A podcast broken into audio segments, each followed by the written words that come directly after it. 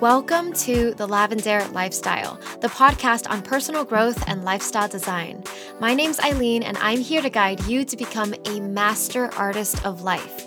Every Sunday, you'll get new insight and inspiration on how to create your dream life. After the episode, the conversation continues in our Lavendaire Lifestyle Facebook group. I can't wait to see you there. Life is an art, make it your masterpiece.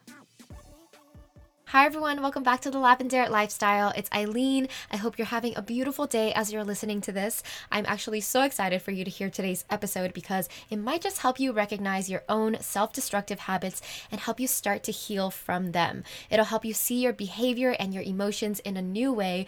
I know that for me, it was really eye opening and refreshing to just hear these new lessons that you don't hear every day. So today's episode is an interview with life coach, author, and hellraiser, Andrea Owen. Andrea Owen is passionate about empowering women to value themselves and fiercely love who they are. She helps high achieving women let go of perfectionism, control, and isolation, and choosing courage and confidence instead. You can learn more about Andrea and her work at yourkickasslife.com. Hi, Andrea. How are you doing? I'm good. Hi, Aileen. Super happy to be here. I know. I'm so grateful for you to be here, and I'm really excited to kick this off. So, you have a book called How to Stop Feeling Like Shit 14 Habits That Are Holding You Back from Happiness. And can you tell me a little bit about your story before writing this book? Like, what made you so passionate to helping women let go of their self destructive habits? That is a great question. So I did not arrive pleasantly. I, I, was not born with all this wisdom or, you know, got the, got the lucky train ticket. No, that wasn't me at all. So I actually learned about, I'm I'm a actually a trained life coach and, and mentor, and I learned about the life coaching industry back in like around 2002 or 2003, and it was way way back in its infancy. And I thought that is the neatest profession. I definitely want to do that. And at the time, I had just gotten married to somebody who I had been with for a really long time. And I said to him, This seems like such a great job to do, but I, I, would think that in order to be a really great life coach, you would need some good life experience. And I don't really have a whole lot of life experience. So be careful what you wish for. Because two years later, into our marriage, we were discussing, um, trying to conceive our first child and start a family. And he had an affair with our neighbor and got her pregnant. And it wasn't like, I mean, obviously that's bad, but I, I think that even if he would have come to me and said, I made a mistake. I had this affair and now she's pregnant and she's gonna have this baby. Can we still try to work it out? I probably would have forgave him and been like, sure. But uh, he didn't. He was in love with her. He left me or this other woman that he had known for just a handful of months. And then I started dating right away, which was a huge mistake. And I met someone whom I thought was Mr. Right, and he was handsome and and funny and charming and all of these things. And turns out, about nine months into our relationship, he had lied about having cancer during our relationship uh, to cover up his opioid addiction, and he had drained thousands of dollars from me. I, I, had essentially been conned. I was in such a vulnerable state when he and I first met. I was perfect for him, and he conned me, and I was pregnant, and it was awful. I mean, it was so bad, but it was it was really, you know, I was I was literally like on the ground in the fetal position on the phone with my sister crying hysterically. She couldn't even understand what I was saying because how did I get here? Yeah, because at that point, this boyfriend had gone away to rehab and we were going to try to work it out because I was pregnant. And he met someone in rehab. And I had, so I had just found out that he had met someone else in rehab and was breaking up with me. So here I had given him another chance because I thought he could get clean and sober and we could, you know, live happily ever after together. And, and my life totally fell apart and my divorce wasn't even final yet from my husband. so here I am, you know, just in a really bad place. And it was honestly the first time that I took responsibility for my life. And I had spent so much time trying to engineer my life to look a certain way for everybody else. And I had also spent the majority of my time blaming everybody else for my troubles and unhappiness. You know, if if he would just get his, you know, shit together, then I would be happier and we would be happier, et cetera, et cetera. So that was really that was in 2000 and early 2007. So I just really put myself on the fast track to personal development and here I am, two books and 11 years later. Wow, that's a crazy story. I mean, there's so many things I want to pick at in there. I mean, let's let's start with what you said recently about like you stopped blaming others for your problems because I feel like a lot of women or just a lot of people in general will do that. Maybe they're in a relationship and they're blaming their partner like if he could just fix this then then everything will be okay. Like let, let's talk Yeah. about that. What happened there? Yeah, and it's it's not to put all the blame on myself. I mean, these particular men that I had been in relationships had their own stuff going on and did not treat me well, but I had to take responsibility for the fact that I had not listened to my gut that was telling me not to marry my husband. I knew on the first date with the guy, the fake cancer guy, he I, something told me something was off, like it seemed too good to be true.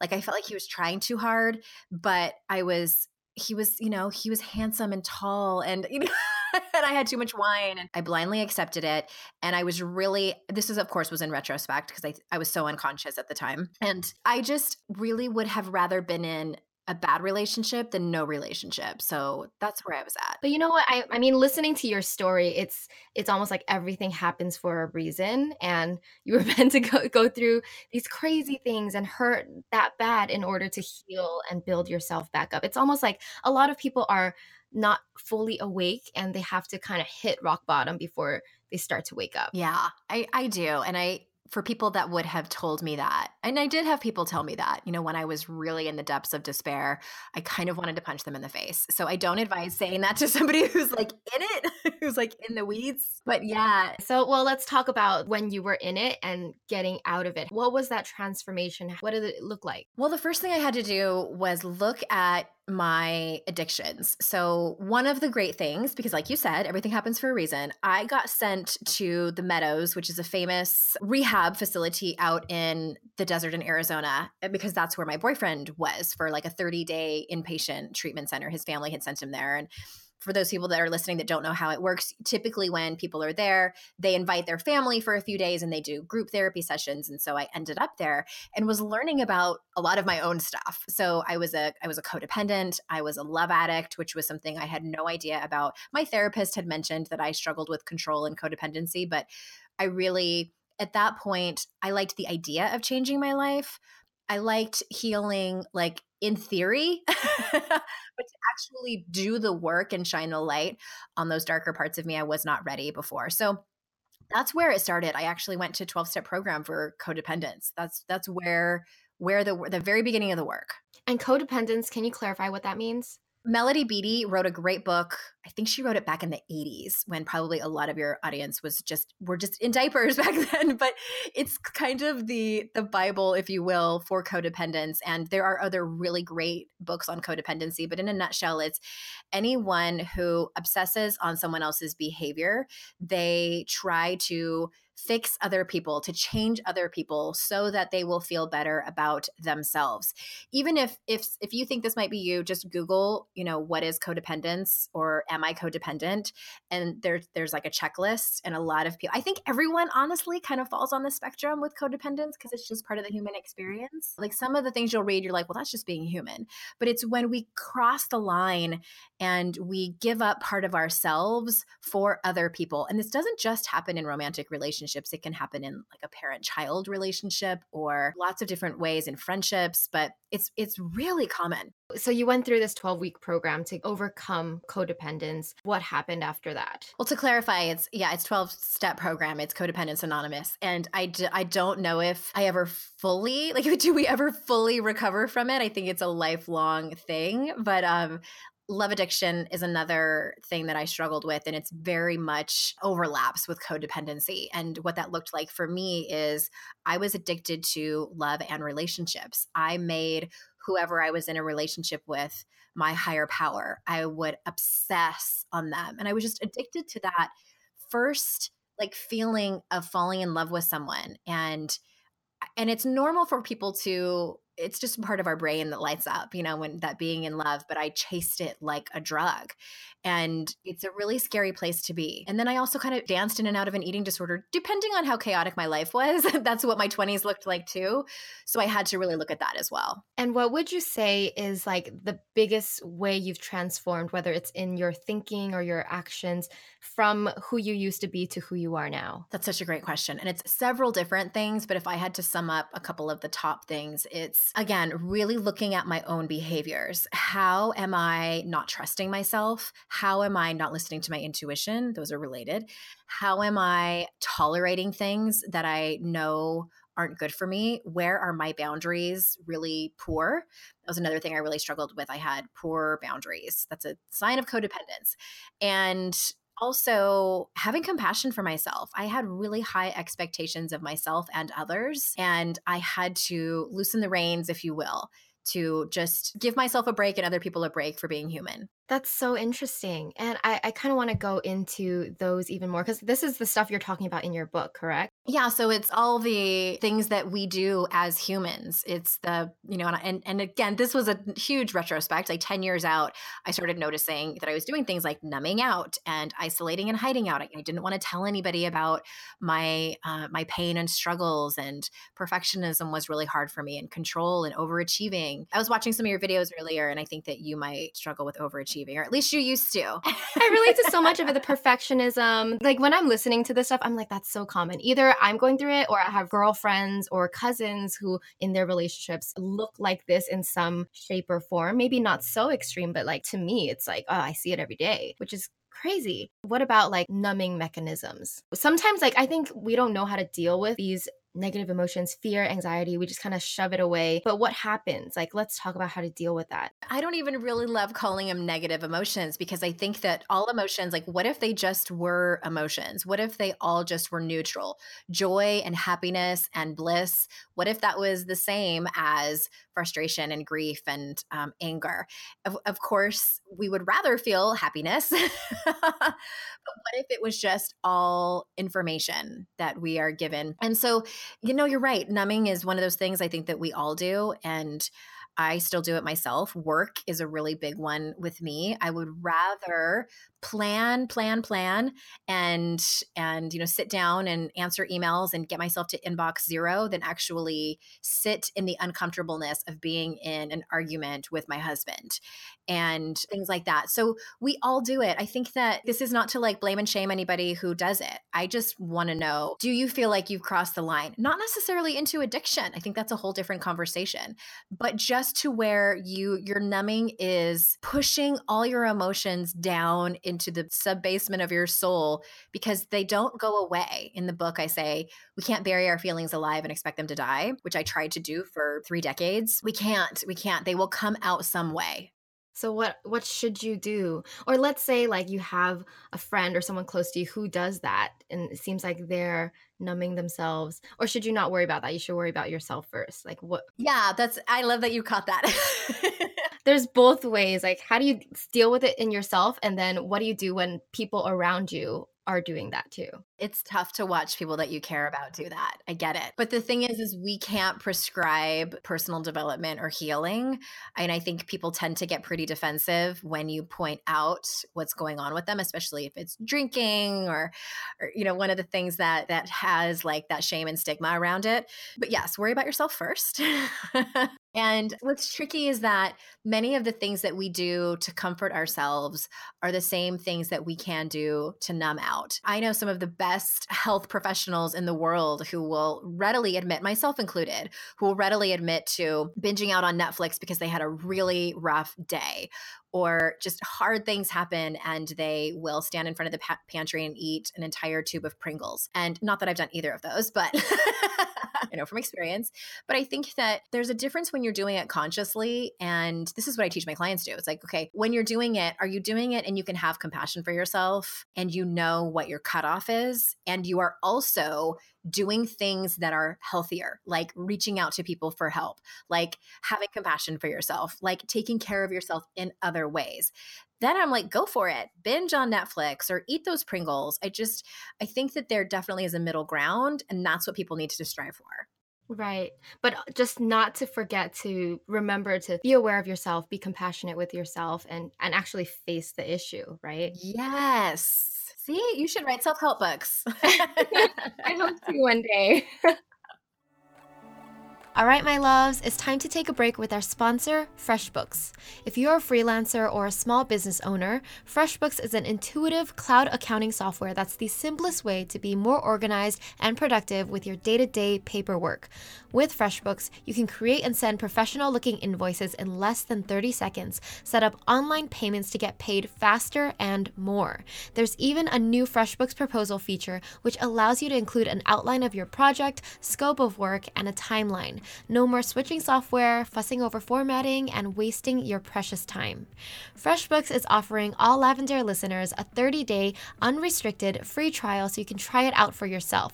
To claim your free trial, go to freshbooks.com slash lifestyle and enter the Lavendaire lifestyle in the how did you hear about us section that's freshbooks.com slash lifestyle so aside from the numbing mechanisms is there another like very very common self-destructive habit that women do that you talk about in your book? One of the things that doesn't get talked about a lot is the whole concept of being strong and I think that we as people, not just women, have this notion that we must always be tough and have this tough exterior. But I think it's it's gender specific for women because we stereotypically are put in a category of being hysterical if we cry and feel our emotions, etc.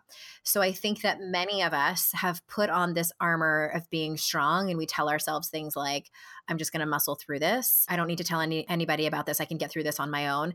And a lot of times we're praised for this. You know, we we hear it over and over again. You know, someone's going through a hard time and people say, "Oh my gosh, you're so strong to go through this." You know, somebody gets a breast cancer diagnosis or going through a divorce or, you know, flunked out of college. Like I, I don't know like these hard things. It's like you're so strong to get through this. And and sometimes, of course, that serves us. It does. Absolutely positively. But also as humans, sometimes we need to fall apart sometimes we mm. don't feel like we have permission to do that.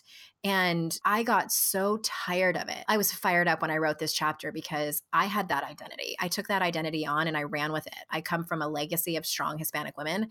And I heard, you know, all of the women saying, like, don't take shit from anybody, you know, and but it, it's like, well, sometimes life happens. And how do we get through that? And who are the people to support us? And that's what I want. I want to change the definition of being strong to actually feeling your feelings and reaching out for help. Oh, yeah. I love that because that is a shift in what we normally hear. Because normally it's when you show emotions or you cry, you're seen as weak. And when you ask for help, it, it feels like you're being weak. And that's not the strong thing to do. But it, it's hard to ask for help. It takes courage to do that. Yeah. I think that we're kind of coming around slightly in our culture, more so obviously in the personal development and, and wellness and spirituality world. But I hope to see a change with my children's generation. I hope so too. I mean, another thing is like giving yourself permission to break down and give yourself permission to feel the emotions. Because I think so many times, even when we're going through a hard time, you're telling yourself, like, okay, just keep it together, keep it together, like be strong. And yeah, yeah like maybe that's not the right thing to do because that's kind of just like covering up those emotions. Yeah. And I would invite anyone listening to think about when they are telling themselves that, what you just said, you know, the the the mantra of keep it together, keep it together. Why? Why is that your mantra? What is the opposite? What do you make up that falling apart or actually feeling your feelings means because we are meaning making creatures. We make up stories about our behaviors, about other people's behaviors, mm-hmm. about everything. It's just what our brains do. It's normal. And that's what. I love to get to the bottom of is what do you believe to be true about yeah. crying or about actually succumbing to what your body mm-hmm. needs to do? Yeah, that's really interesting. I love this topic and I it's making me rethink things because I think in general we're just afraid to fall apart. We're afraid of what happens after that. What what happens when you let yourself go deep into that negativity? I think for me, I just get scared that you won't come back, you know? I'm glad you said that because a lot of people don't realize that that's their it's an unconscious belief and story that they make up about feeling their feelings. I call it like Pandora's box. Like if I open up Pandora's box, I don't know if I'm ever going to stop crying. And nobody dies from feeling their feelings. I, I I know this. So my dad died when I was when I was writing this book and it was I had never lost anyone in my life before like mm. not even a mm. pet. Oh so I was in for it and it was very quick. Yeah. He was he got sick and was he was dead less than a month later and I was with him when he died. It was just he and I. My siblings chose to not be there. And it was excruciating and that kind of grief. I'm also sober. I got I got sober. I have not had a drop of alcohol since in 6 years. So, you know, had this been a long time ago, I would have drank my way through it. I probably would have been drunk at his funeral just because I couldn't deal with it and walking through that kind of grief proved to me that yes, I can pretty much I can go through anything. And we are fireproof when it comes to walking through the fire of emotions. Yeah. And really, you know, here's one thing that I want to I want to say about feelings that really sort of turned everything upside down for me when one of my dear friends, I think she's been on this podcast, um, Amy Smith. Oh yeah. She is so great at emoting and she's helped me so much. And she says, like, what if emotions are just like sweating? And then I, I was like, okay, what if they were? So, and, and also like sneezing or farting, you know, like these normal human things that we do that our bodies just like know how to do. And what if we just looked at our emotions like that? Like that that's why we need to get out tears. That's why we need to like punch our pillow in anger. Right. It's just a physical yeah thing you need to express. Our bodies are the smartest parts of ourselves. We think that it's our head.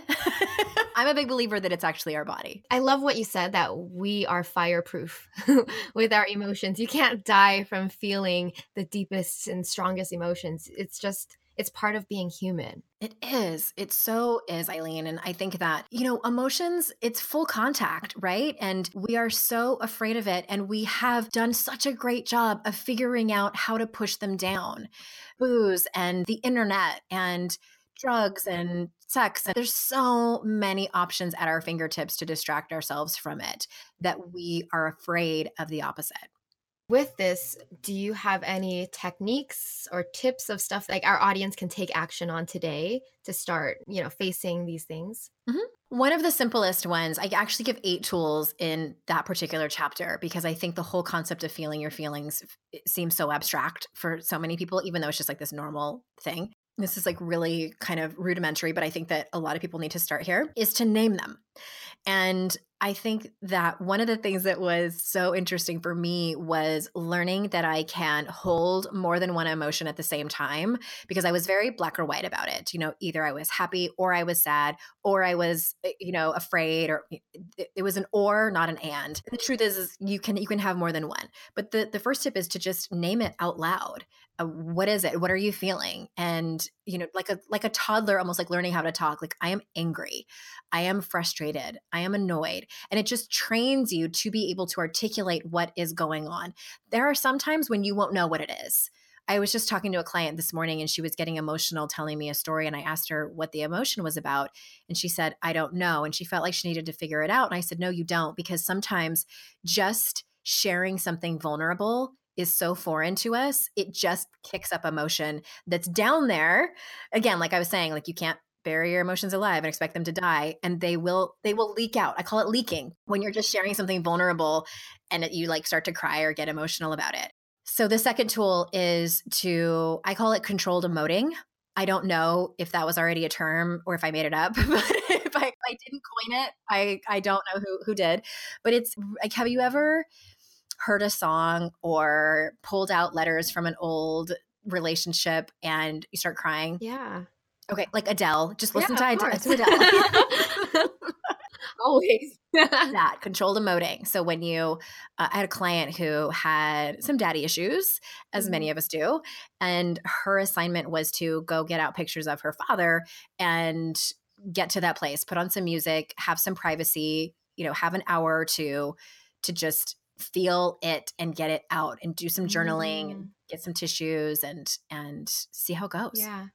So you're saying you have to bring it out in order to release it.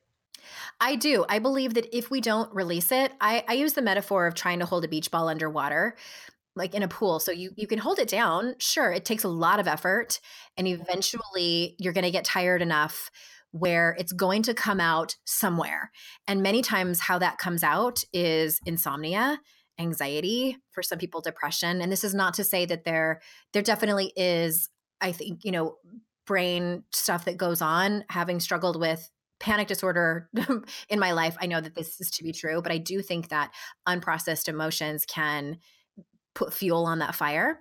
It also yeah. can manifest in lashing out at people. I think that's where road rage comes from. And it's not saying that if you feel your feelings, you never have road rage, but but definitely it can leak out to other places and you take it out on people that don't deserve it.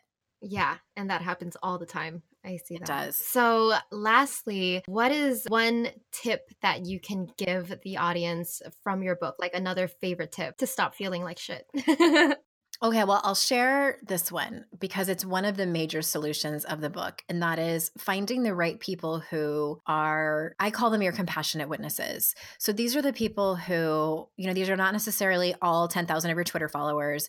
These are people who have Eh, you know, um, Dr. Brene Brown, she says, who have earned the right to hear your story so that your friendship, your relationship can bear the weight of the pain that you are struggling with.